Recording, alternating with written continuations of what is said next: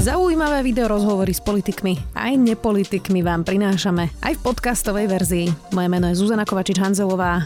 Vítajte pri relácii Rozhovory ZKH v audioverzii. Reforma nemocníc v parlamente prešla s odratými ušami, nepodporila ju Smerodina, parlament schválil rozpočet a pred parlamentom protestovali záchranári, ktorých polícia pozatýkala na aktuálne témy. Aj na koncoročný rozhovor s premiérom Eduardom Megerom. Vítajte. Ďakujem pekne. Tak začneme teda, kým sa dostaneme k tomu bilančnému uh, aktuálne. Ako vážne berie vláda z zdravotníkov? Mimo samozrejme tých deklarácií, že im ďakujeme za to, čo robia v nemocniciach, lebo teda dnes záchranári prišli pred parlament pred hlasovaním uh, o ich platoch a policia ich predviedla na policajnú stanicu. Zrejme dostanú nejakú pokutu, uh, dvaja z nich teda. Nie je to hamba? Pýtali ste sa, že ako vláda berie, tak začnem tou otázkou, ak dovolíte, aby sme išli postupne. No, pozrite sa na moje kroky, kroky ministra zdravotníctva aj dnešnú tlačovú besedu o rozpočte, v ktorej aj sám minister financí povedal, že minister zdravotníctva bojuje.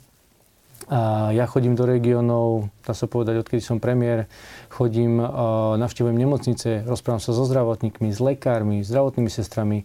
Ako myslím si, že je jasne vidieť, že nás veľmi zaujíma ich situácia. Na konci dňa by som povedal, že viete, veď kto rozhodol o tom, že zdravotníctvo bude jednou z top dvoch priorit plánu obnovy? Nemuselo byť. To sú národné priority. To, že sme rozhodli na ministerstve financií a vtedy v konzultácii s pánom premiérom Igorom Matovičom a povedali sme, že zdravotníctvo bude jedna z dvoch top priorit a že dáme vyše miliardy na zdravotníctvo, tak to bolo jasným znakom Dobre. toho, že nám na tom Ešte záleží. to na výplatných paskách nevidia, ale poďme teraz k tomu incidentu teda, lebo my sme vlastne v Bratislave zažili niekoľko e, protestov antivaxerov, ktorí blokovali dlhé hodiny e, celú Bratislavu, vtedy policajti nezasiahli. E, teraz oni v podstate v rozostupoch, predpokladám, že všetci ešte zaočkovaní stáli ako slušne pred parlamentom a dvaja z nich skončili na policii, tak nie je to hamba? Opäť zopakujem tú otázku. Viete, mrzí ma, že práve od zdravotníkov ktorí, však oni sami vozia tých covidových pacientov. Títo práve ľudia vozia tých covidových pacientov. Od nich počujeme tie príbehy, kde tí pacienti hovoria, že by sa aj dali zaočkovať, ale proste už je neskoro, lebo už, už sú na ceste do nemocnici s vážnym stavom. Títo ľudia a ja majú moju plnú podporu z hľadiska svojej práce. Však na tom tvrdo pracujeme. Ale mrzí ma, keď sa v pandemickom čase rozhodnú urobiť protest, ktorý ani nie je potrebný, pretože my s nimi Hovorím, mne na tom záleží, ministrovi na tom záleží. Nie je to potrebné robiť takéto, takéto veci a tým pádom sa na nich nazerá. Podľa mňa viacerí ľudia môžu nazerať, že tak prečo robíte uh, proste stretnutia v, a porušujete pandemické opatrenia, keď viete, že sa to nemá robiť. A zdravotníci v tomto mali počas núdzového stavu robili protesty aj Marian Kotleba, aj Robert presne Fico. Tak, presne tak. Bez presne rúšok, tak. nikto a, ich a ja som nezatkol. si istý, že títo zdravotníci nechcú byť v tejto skupine Ale ich ľudí. nikto nikdy nezatkol. A teraz zdravotníkov, áno, aký to je signál pre tých zdravotníkov? Pozrite, paradoxne, minister vnútra mi toto hlásil, že teda deje sa takéto stretnutie. Ja som hovoril, prosím ťa, skúste ich vyzvať, čak nech idú príkladom v dodržiavaní opatrení a nie v porušovaní. Takže a ja si myslím, ja, ja súhlasím s tým, že viete, Teraz neviem, či hovoríte pravdu o tom, že či niekoho nezatkli, či niekoho nepredvedlo. Myslím si, že Kotlebu, Kotlebu myslím, si, že, myslím si, že Kotlebu zobrali vtedy na policiu, alebo neviem, akého uh-huh. jeho organizátora a tak ďalej. Ale nechcem sa tu naťahovať, lebo viete, to sú také žabomyšie vojny. A ja nerad vediem žabomyšie vojny. A ja si myslím, že potrebujeme sa pozerať naozaj na veci, ako budeme spolupracovať, ako dosiahneme. Dobre, jasné. Asi poznáte, že čo je to aj politický signál alebo nejaké gesta, tak toto vám asi veľmi nevyšlo, nie? Ako poviete. Ako poviete? Ja osobne si myslím, že škoda, že sa na takúto cestu dali, že sa postavili do radu práve s ľuďmi ako je Kotleba, Fico a podobne, ktorí porušujú pravidlá. Ja si myslím, že to je škoda. Nebolo to potrebné. Ten dialog vedieme, hovorím, ja som v regiónoch, rozprávam sa s lekármi, so zdravotníkmi, aj s, s sestričkami, ale aj so záchranármi ja si nemyslím, že toto je potrebné takto robiť. Pane Gert, okay, rozhodli sa v poriadku, Majerský, ktorý mimochodom inak skončil na tej policajnej stanici a on hovoril, že vás žiadali o stretnutie, že sa nikdy neuskutočnilo. On je teda prezident záchranárov, takže ja neviem, či to takto je, ako Pozrite hovoríte. sa, však, viete, ja akože nemám chuť presviečať ľudí. S s pánom Majerským som sa nestretol, lebo som nevedel, že som sa mal stretnúť s pánom Majerským. Ale stretávam sa s mnohými lekármi, sestrami a tak ďalej. Tak teraz áno, budete sa ma pýtať, ešte sa ma opýtať nejako, koho no, som pýtam sa, sa, že či na tých záchranárov ste nezabudli, lebo to boli záchranári. Nie, nezabudol som. Nie, nezabudol som. A čo myslíte, v nemocnici koho stretnete? Myslíte, že tam záchranárov nestretnete? Však prosím vás, nechoďme do takýchto absurdných otázok. Ako keď ma tu chcete ukameňovať nejakými otázkami o tom, že či som sa stretol s pánom Majerským. Pán Majerský sa môže stretnúť kedykoľvek. Je to člen, alebo teda je to človek Prezident z koaličnej strany. Je to človek z koaličnej strany. Odišiel ľudí. Ale tak neviem, myslím si, že je v kontakte stále s tou frakciou, Jasne, ale, dobre. ale to je jedno, ale to je jedno. Ja chcem, Oni protestovali. Tak ešte chvíľučku, ak, ak, ak dokočím. O mne je známe, že som človek, že sa stretnem s kýmkoľvek. Pre, práve preto, aby sme vyriešili a pohli veci dopredu. Takže prosím vás, ja fakt nechcem ísť do tej debaty, že som niekoho odmietol. To vôbec nie je pravda. Ak vidíte a sledujete moju prácu, tak vidíte, že sa stretávam asi s najviac ľuďmi za tak krátky čas ako premiér. Jasné, inak pán Brod, ja som nepovedal, že ste Takže- odmietli. Ja som hovorila, že František Majerský ako prezident komory hovoril, že sa nestalo také, také stretnutie. Oni vám teda vyčítali, preto OK. išli protestovať, že teda e, podľa pozmeňováku sa im mali zdvihnúť platy o 34 eur. V Česku zarábajú záchranári o 500 eur viac. Mhm. Nominálne teda. Uh, tak on povedal aj v tomto štúdiu tento týždeň, že je to výsmech a že radšej keby nedostali nič ako túto valorizáciu 34 eur. Nakoniec myslím, že ani ten pozmeňovák neprešiel. Čiže ako si to majú vysvetliť inak ako výsmech tí záchranári po dvoch Viete, rokoch pandémie? pomaly ďalej zájdeš. A ja neviem, či to je výsmech, keď povieme, že zdravotníctvo bude to priorita, keď schválime v parlamente uh, historickú reformu zdravotníctva po 17 rokoch, keď povieme, že do zdravotníctva pôjde vyše 1 miliardy. Ja neviem, či to je výsmech, ale keď to niekto považuje za výsmech v poriadku. No on to tak cíti. A viete, keď sa bavíme o tých, o tých Čechách. No áno, áno, však si to povedzme na rovinu. Česko je ďaleko pred nami. Ďaleko pred nami. Viete, s akým dlhom vstupovali uh, do pandémie? 30% HDP. Viete, s akým vstupovalo Slovensko? 49. Viete, kde je ten pomyselný strop? 60% Viete, kde je Česko? 44% 16% od 60. Viete, kde sme my? 62. Cez strop. Čiže, viete, to sú akože parametre. To je o tom, že by sme nechceli dať, ale veď tu máme nejakú rozpočtovú zodpovednosť. Veď tu máme pre radu pre rozpočtovú zodpovednosť. Veď tu diskutujete aj s eh, rôznymi ľuďmi z finančného sektora o tom, ako rozpočtovo zodpovedne táto vláda je a musí byť. Takže viete, to nie je o tom, že teraz si vy vymyslíte a zoberiete nejaké peniaze a štruktúrálne ich proste uh, vynaložíte. Ale my to hľadáme. My o tom diskutujeme. My hľadáme, aby sme adresne mohli pomôcť čo najviac. Áno, tá diskusia chvíľku trvá, ale my na tom intenzívne pracujeme. To je, to je môj odkaz. Jasné, no ja si kladem takú otázku, že keď ešte uh, pred dvoma týždňami sme podľa ministra financí mali 600 miliónov eur na to, aby sme rozdali poukazy a 100 eur každému dôchodcovi, tak prečo nemáme k dispozícii tých 600 miliónov pre zdravotníkov? Viete, výsledky sa počítajú. Výsledky sa počítajú. No zatiaľ je výsledok nula na výplatných páskach zdravotníkov. Áno, a je tých 600 miliónov? Aktuálnych? Že či sa minuli, myslíte? No, no tak koľko to bude? 350 teraz, ale stále je to veľa peňazí. Čiže prečo nejdu radšej zdravotníkom? Ale vy rozumiete, o čom sa bavíme? My sa bavíme o jednorázových výdavkoch na podporu zaočkovania predtým, ako tu prichádza Omikron, keď vieme, že najviac budú postihnutí práve seniory a nezaočkovaní. To už vieme dnes. Predstavte si, čo bude s Omikronom.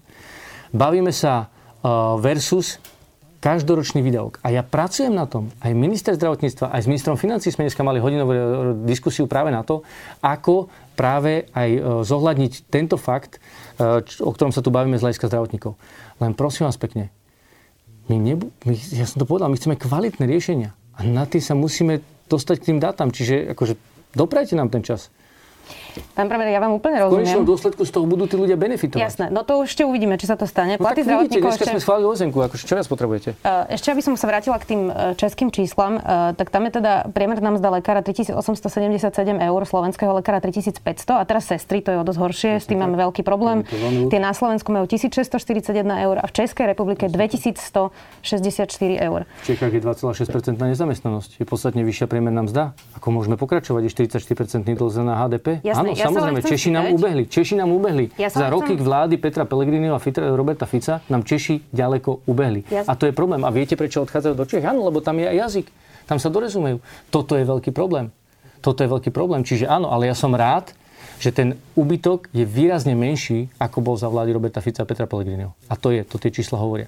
Ale pozor, nehovorím to teraz ako nejaký argument, že teraz nepoďme. Práve naopak, ak nám, a teraz som vám povedal, zopakujem to znovu veľmi rád, nám na tom veľmi záleží. A ak bude treba, aby sme presvedčali ľudí, že nám na zdravotníctve závis, záleží, tak ja znovu zopakujem tú miliardu, znovu zopakujem osn a budeme robiť ďalej a ďalej. Ja sa nenechám odradiť. Ja sa nenechám odradiť. A ja verím tomu, že postupne aj týchto ľudí presvedčíme a na konci dňa zistia, že nám na nich odvždy záležalo a že sme to dotiahli do konca. Jasné, ja a sa- za ten čas bude musieť zniesť kritiku, že si niekto bude myslieť a podozrievať ma, že na nich nezáleží. Ale to nie je pravda. To nie je pravda. Ja vás toho nepodozrievam, len by som chcela Nehovorím vedieť, že vy, ako ja sa...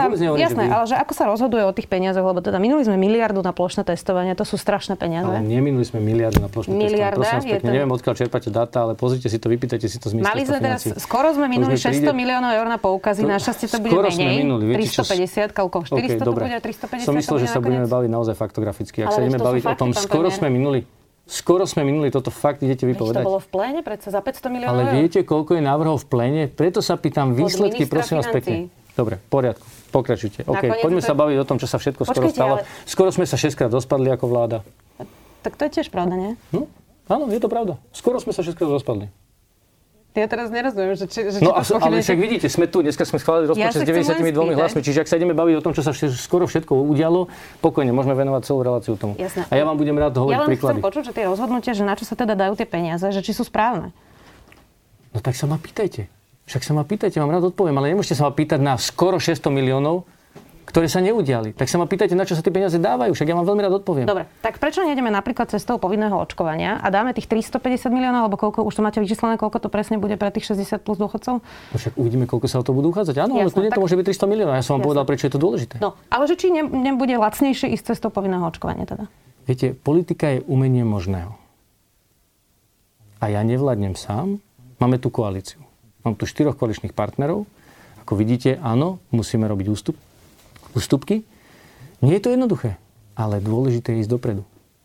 A ja som veľmi rád, že sme sa v téme povinného očkovania posunuli výrazne, výrazne dopredu. Výrazne dopredu. Keď aj počúvate koaličných partnerov, však si pamätáte na tú sobotu, keď som to prvýkrát spomenul. Normálne takto sprška. Ne, ne, ne, ne, ne, ne, ne. Dnes už vidia aj koaliční partnery, že nemôžu tomu stať v ceste. Takže kam ste sa posunuli teda? No posunuli sme sa tam, že sme schválili minulý týždeň na vláde, uh, a počkajte, teraz to bol minulý týždeň na vláde, ospravedlňujem sa, lebo už týždne tak bežia, že minister zdravotníctva pripraví analýzu povinného očkovania a zároveň pripraví analýzu, uh, ako by mohli byť uh, zapojení do znašania nákladov nezaočkovaní ľudia, ak skončia v nemocnici. Do 10. januára. To sme sa dosť výrazno posunuli, nie? To je ako keď ste povedali, že ste skoro minuli 500, tak ste skoro sa dohodli, tak to je to isté, nie? OK, keď to takto vidíte v poriadku. Poďme, ďalej. Poďme na ďalšiu tému. Niektorí si interpretovali slova prezidentky, keď vám povedala, že máte prevziať zodpovednosť a vložiť sa do riešenia problémov, ktoré sú príčinou slabého výsledku v boji s pandémiou a chaosu pri príjmaní reforiem ako apel, aby ste odvolali Igora Matoviča. E, ja neviem, či to tak myslela, vy ste mali aj stretnutie, tak e, ona to takto interpretovala, alebo je to iba dezinterpretácia niektorých komentátorov? Tak to viete, že ja z osobných stretnutí nevynášam ale tak keď pani prezidentka teda to komentovala, tak ja len poviem možno tak tipne, že ešte som pridal pár vecí, ktoré teda táto vláda nezvláda úplne dobre. Však ja sa za to vôbec neskrývam. Komunikácia je jedna slabá stránka našej vlády a určite by som našiel ďalšie. Ale pre mňa, ja som povedal, pre mňa sú dôležité výsledky.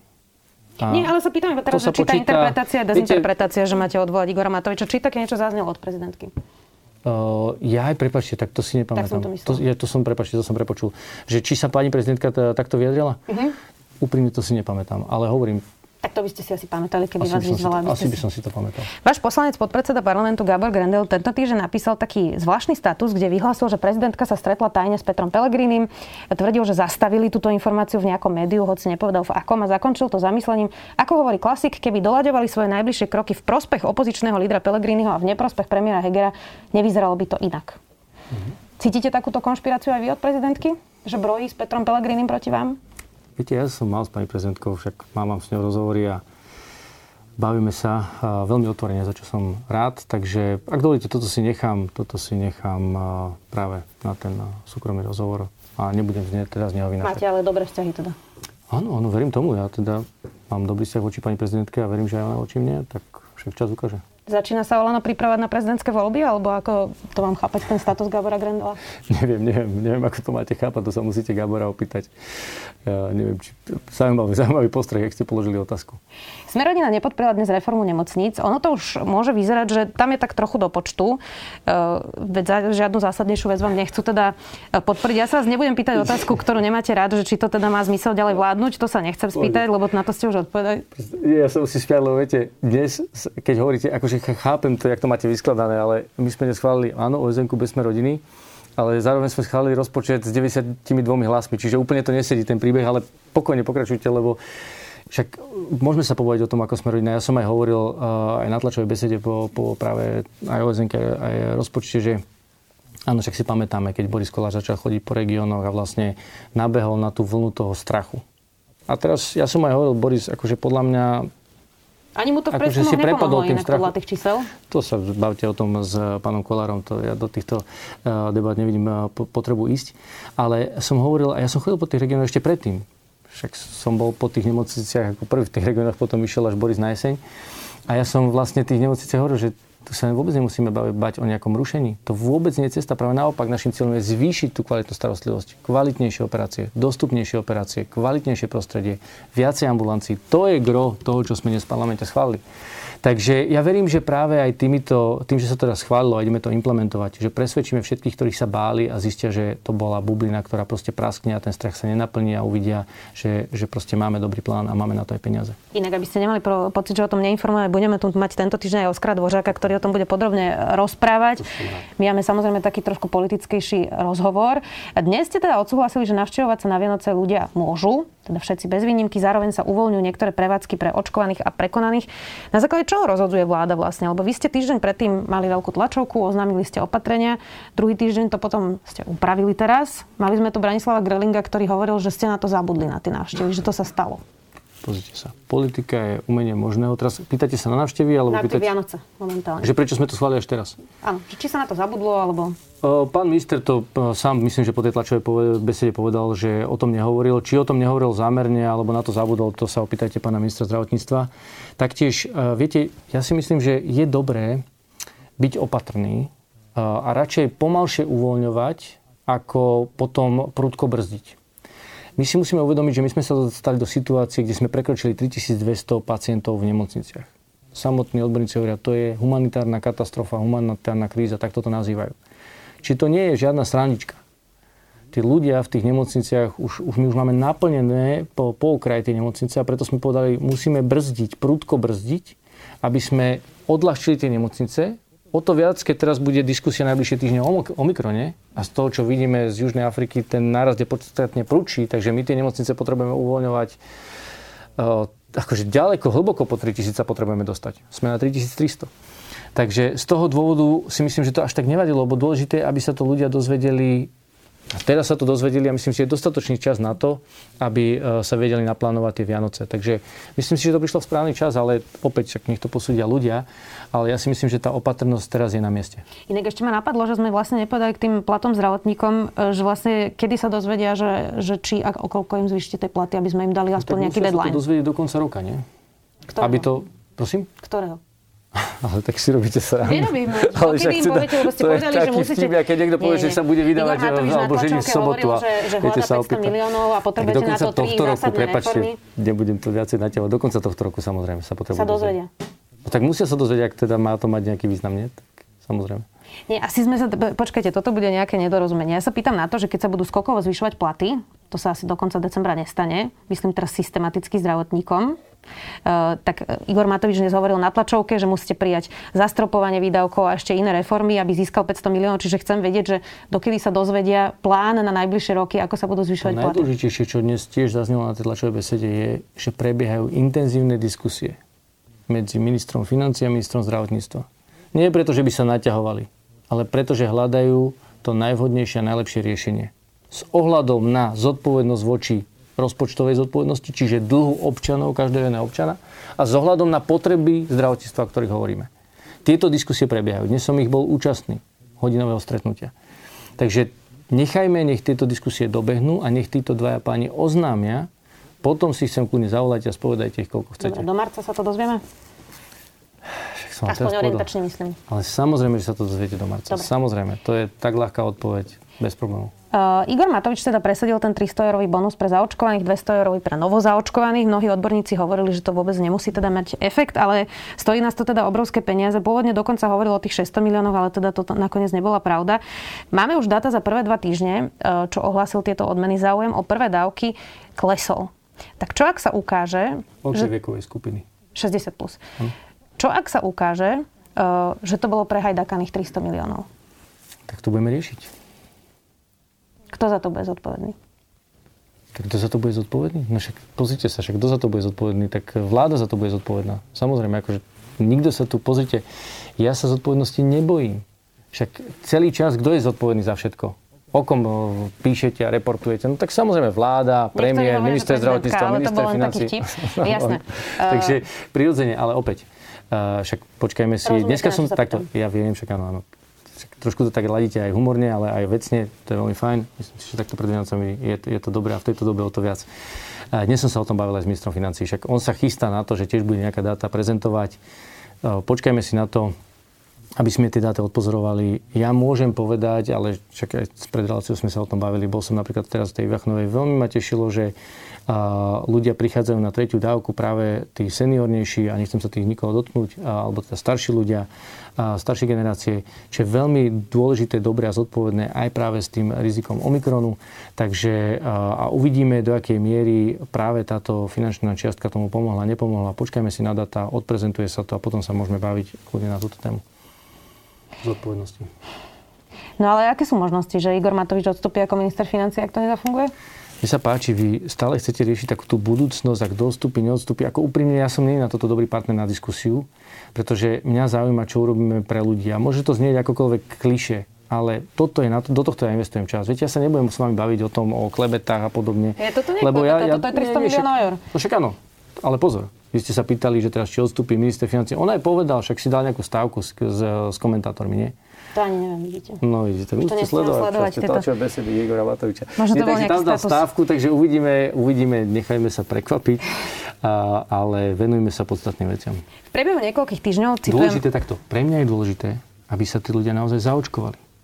To je pre mňa dôležité na to ja venujem úsilie, aby sme zvýšili tú zaočkovanosť. Ja nebudem teraz sa zamýšľať nad tým, že či potom niekto odvolá, neodvolá, odstúpi, ja neodstúpi. Ja sa priznám, že pre mňa je to tiež dôležité. Teda. Tak výborne, a preto tak sa báme o tom, že ako to to zvýšiť. nestane, takže kto bude zodpovedný za to, že sa to nestalo a ešte ja nie som dobrý 300 partner na to, aby sme sa bavili o tom, čo sa nestane, lebo mňa sa pýtajte, čo urobím všetko preto, aby sa to stalo. Tomu ja venujem svoje myšlienky a svoj čas. Dobre, tak ja som potom zvedavá, keď to nejako odpočtujeme, že aká bude vaša odpoveď potom. Uh, zacitujem teraz epidemiologa Martina Pavelku z dnešného dňa. V priebehu niekoľkých týždňov až mesiaca prejdeme z delty na prostredie variantu Omikron. Podľa neho je teda doposiaľ najinfekčnejší. Dodal, že tretia dávka vakcíny je kriticky dôležitá pri možnej štvrtej vlne pandémie, v ktorej bude dominovať práve uh, Omikron. Tak ako sa teda pripravujeme na tú štvrtú vlnu?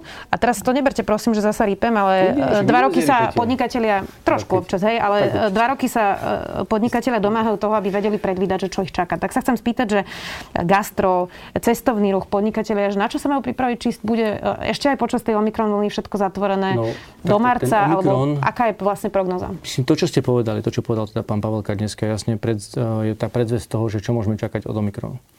Na druhej strane, to, čo je veľmi dôrazné povedať, je, že vidíme, že je nevyhnutné mať aj tretiu dávku zaočkovanosti, lebo vtedy tá vaša ochrana je na úrovni tých 90%, a pán Pavelka by vám povedal presne. Vidíme, a posielal mi tie dáta, čiže aj sme sa o tom trošku bavili, po AstraZeneca, ak, ak si dobre pamätám, po druhej dávke tá účinnosť je na úrovni 50 pod 50. Pri Pfizer je to vyššie, neviem presné číslo, ale až tou treťou dávkou ste chránení na úrovni asi tých 90%. Čiže preto je tá tretia dávka tak dôležitá. To je úplne kľúčové. Potrebujeme sa zamerať práve na tú tretiu dávku. Preto sa skrátil čas medzi druhou a treťou dávkou na 3 mesiace, aby sme práve uh, zaočkovali. Preto potrebujeme zaočkovať hlavne seniorov, lebo vidíme, že tí nám končia žiaľ v nemocniciach a plnia tie počty. Jasné. A teraz k tej mojej otázke, Takže- že na čo sa majú pripraviť tí podnikatelia? Lebo je možné, že bude štvrtá vlna hneď za touto treťou, bude to Omikron, čiže môže byť zatvorené všetko No, až do marca? Nie, nie, takto. My, myslím si, že veľmi jasne komunikujeme tie uvoľnenia, ktoré sme teraz urobili. Jasne komunikujeme, že očkovanie je prekonaný. Budú ľudia, pre ktorých to budeme uvoľňovať, lebo majú tú ochranu. Čiže plne zaočkovaní. Čiže treťou dávkou, eh, keď sa im pominie tá doba, samozrejme po troch mesiacov, okamžite tretia dávka, ste plne zaočkovaní. Títo ľudia budú eh, práve ľudia, ktorí budú generovať aj tržby a budú sa pohybovať tak, jak je to nastavené. Ale to nielen na Slovensku, ale aj v iných krajinách. Takže toto je určite odpoveď pre podnikateľov. Ja budem rád, keď tí podnikatelia budú v spolupráci s nami uh, vysvetľovať ľuďom, že toto je dôležité, lebo tam je to gro. My nechceme ekonomiku brzdiť. Ja som sám povedal, že lockdown sme nechceli. Ja som si ho neprijal. To bolo nepopulárne opatrenie, ktoré sme museli prijať z dôvodu toho, že sme sa dostali do humanitárnej krízy. To Ale dostali sme sa tam nie preto, že ja som si teraz rozhodol, pretože opatrenia, ktoré sme mali nastavené, ľudia nedodržiavali. Nedodržiavali ich niektoré aj, aj prevádzky a tak ďalej. Akože, viete, preto je dôležitá tá súdržnosť, zomknúť sa. Lebo jedine tak najrychlejšie vyjdeme z, z pandémie. Zoberte si také Dánsko. Áno, Dánsko má teraz Omikron, ale má zaočkovanosť najvyššiu v Európe. tým pádom tie opatrenia vyzerajú úplne inak. A tam by sme sa chceli dostať. Uh, rozmýšľali ste Práve nad tým... preto, aby tí ľudia mali takú istú sl- slobodu a voľnosť, ako vidíme v Dánsku. Jasné, rozumiem. Uh, rozmýšľali ste nad tým, že dáte nástroj napríklad zamestnávateľom, lebo to, že nechcete od, uh, povinné očkovanie kvôli aj koaličným vzťahom, tomu rozumiem, ale uh, prečo nedať ten nástroj zamestnávateľom? Tak pozrite, to si sem zavolajte pána ministra hospodárstva, ktorý s nimi intenzívne rokuje a mám teda informácie o ňo, takže on vám rád toto porozprával, lebo s nimi naozaj intenzívne rokuje. Ale teraz, že, čo, čo, že nechcú to, alebo vy to nechcete? Nie, pozrite sa, my, ja, prečo by sme to nechceli? Ja zoberiem každý nástroj, ktorý pomôže zaočkovanosti. No tak len, áno, nevždy je to vítané, lebo to spôsobuje komplikácie a tak ďalej a tak ďalej. Ako, ale ja osobne si myslím, že my musíme robiť všetko preto, aby sme sa, akože teraz nepozrieme na to, čo je príjemné a nepríjemné. Teraz po, po, urobíme všetko, čo je Jasné, nevyhnutné. ale čiže zamestnávateľa nechcú mať nástroj, aby vyžadovali očkovanie od svojich zamestnancov? Hovorím, ja do tejto debaty nechcem ísť, lebo to je debata, kľudne si zavoláte eh, ministra hospodárstva. On s nimi hovorí, ja, ja nemám napočúvané ich argumenty. Uh-huh. Takže ja vám to nebudem teraz tu tlmočiť. Dajme ešte teda na záver bilančné témy. Maroš Žilinka bol rok vo funkcii, teraz to ubehlo. Je to dobrý generálny prokurátor? Tak pozrite, to nech posúdia ľudia. A keby ste to skúsili vyposúdiť? A prečo? Ale žartujem. Trošku vás môžeme aj ponaťahovať, nie? Ja si myslím, že to je tak dôležitá, vážna funkcia, obzvlášť po tom, čo sme tu mali, že my si musíme uvedomiť pri každej funkcii, ja si to uvedomím vo svojej funkcii a nie je to ľahké, že my potrebujeme budovať dôveru občanov v štát. My potrebujeme dôveru, budovať dôveru občanov v justíciu. V tej sme boli na chvoste. 50%. Darí sa to? Tak dajme to zmerať a uvidíme.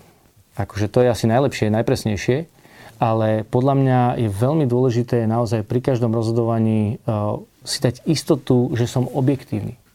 Že, a že naozaj, že veľmi precízne objektívny. Ten chirurgický nôž.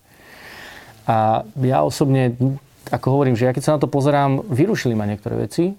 A ale nechcem byť ja ten sudca, lebo dobre, dajme to kľudne zmerať, čak merajú dôveryhodnosť nás, politiku a tak ďalej, ale však dajú sa aj tieto veci odmerať. Takže ja si myslím, že mali by sme si sledovať tie parametre a určite je dôležité zvyšovať dôveryhodnosť v justíciu, prokuratúru, mm. policiu. Tá dôveryhodnosť sa inak zvyšuje aj tým, že vysvetľuje človek svoje kroky. On dal za celý rok jeden jediný rozhovor, a to konkrétne TA3 na začiatku svojho obdobia. Tam hovoril vlastne o únose Vietnamca, neboli tam ani nejaké zásadne kritické otázky a komunikuje len cez Facebook a svojho hovorcu.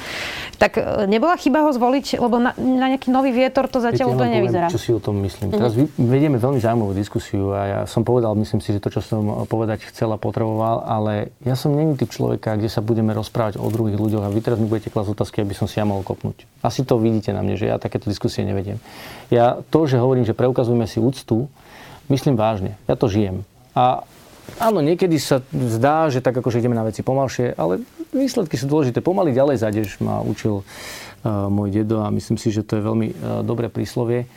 A, keď chcete postaviť kvalitné veci, tak ich potrebujete stavať na kvalitných základoch. A to chvíľku trvá. Takže stávajme kvalitné základy a hovorím, akože ďalej asi by som v tejto diskusie s vami nepokračoval, lebo si nemyslím, že to je správne. E, ako to táto vláda myslí úprimne s výberovými konaniami? Vy máte za sebou teda niekoľko e, priamých politických nominácií a neúspešných výberových konaní. Teraz najnovšie konkurs na šéfa protimonopolného úradu, dôležitý úrad, prihlásil sa teda jediný uchádzač.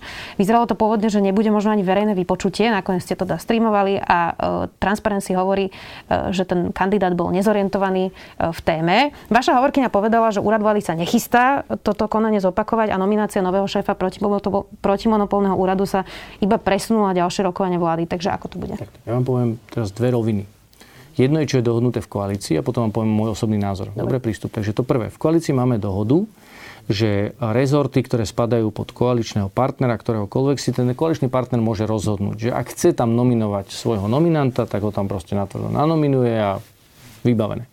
Ak chce robiť transparentné výberové konanie, tak ho proste urobí a vybere tak. Ja som sa takto na ministerstve financí rozhodol urobiť e, Radu pre rozpočtovú zodpovednosť, finančnú správu a ďalšie. E, teraz už sa trošku dostávam do toho, do toho druhého. Ale tuto je to konkrétne e, proste nominácia, ktorá si myslím, že je politická a v takom prípade ja to môžem len rešpektovať, ale môj osobný názor je, že ja si myslím, že áno, nech si ten politik vyberá, ale nech si vyberá z tých, naj, tých, tých najlepších z najlepších. Preto je dobré, a ja som zastancom transparentných výberových konaní, ja som rád pozval aj Transparency International, ale aj ľudí zo sektora a tak ďalej.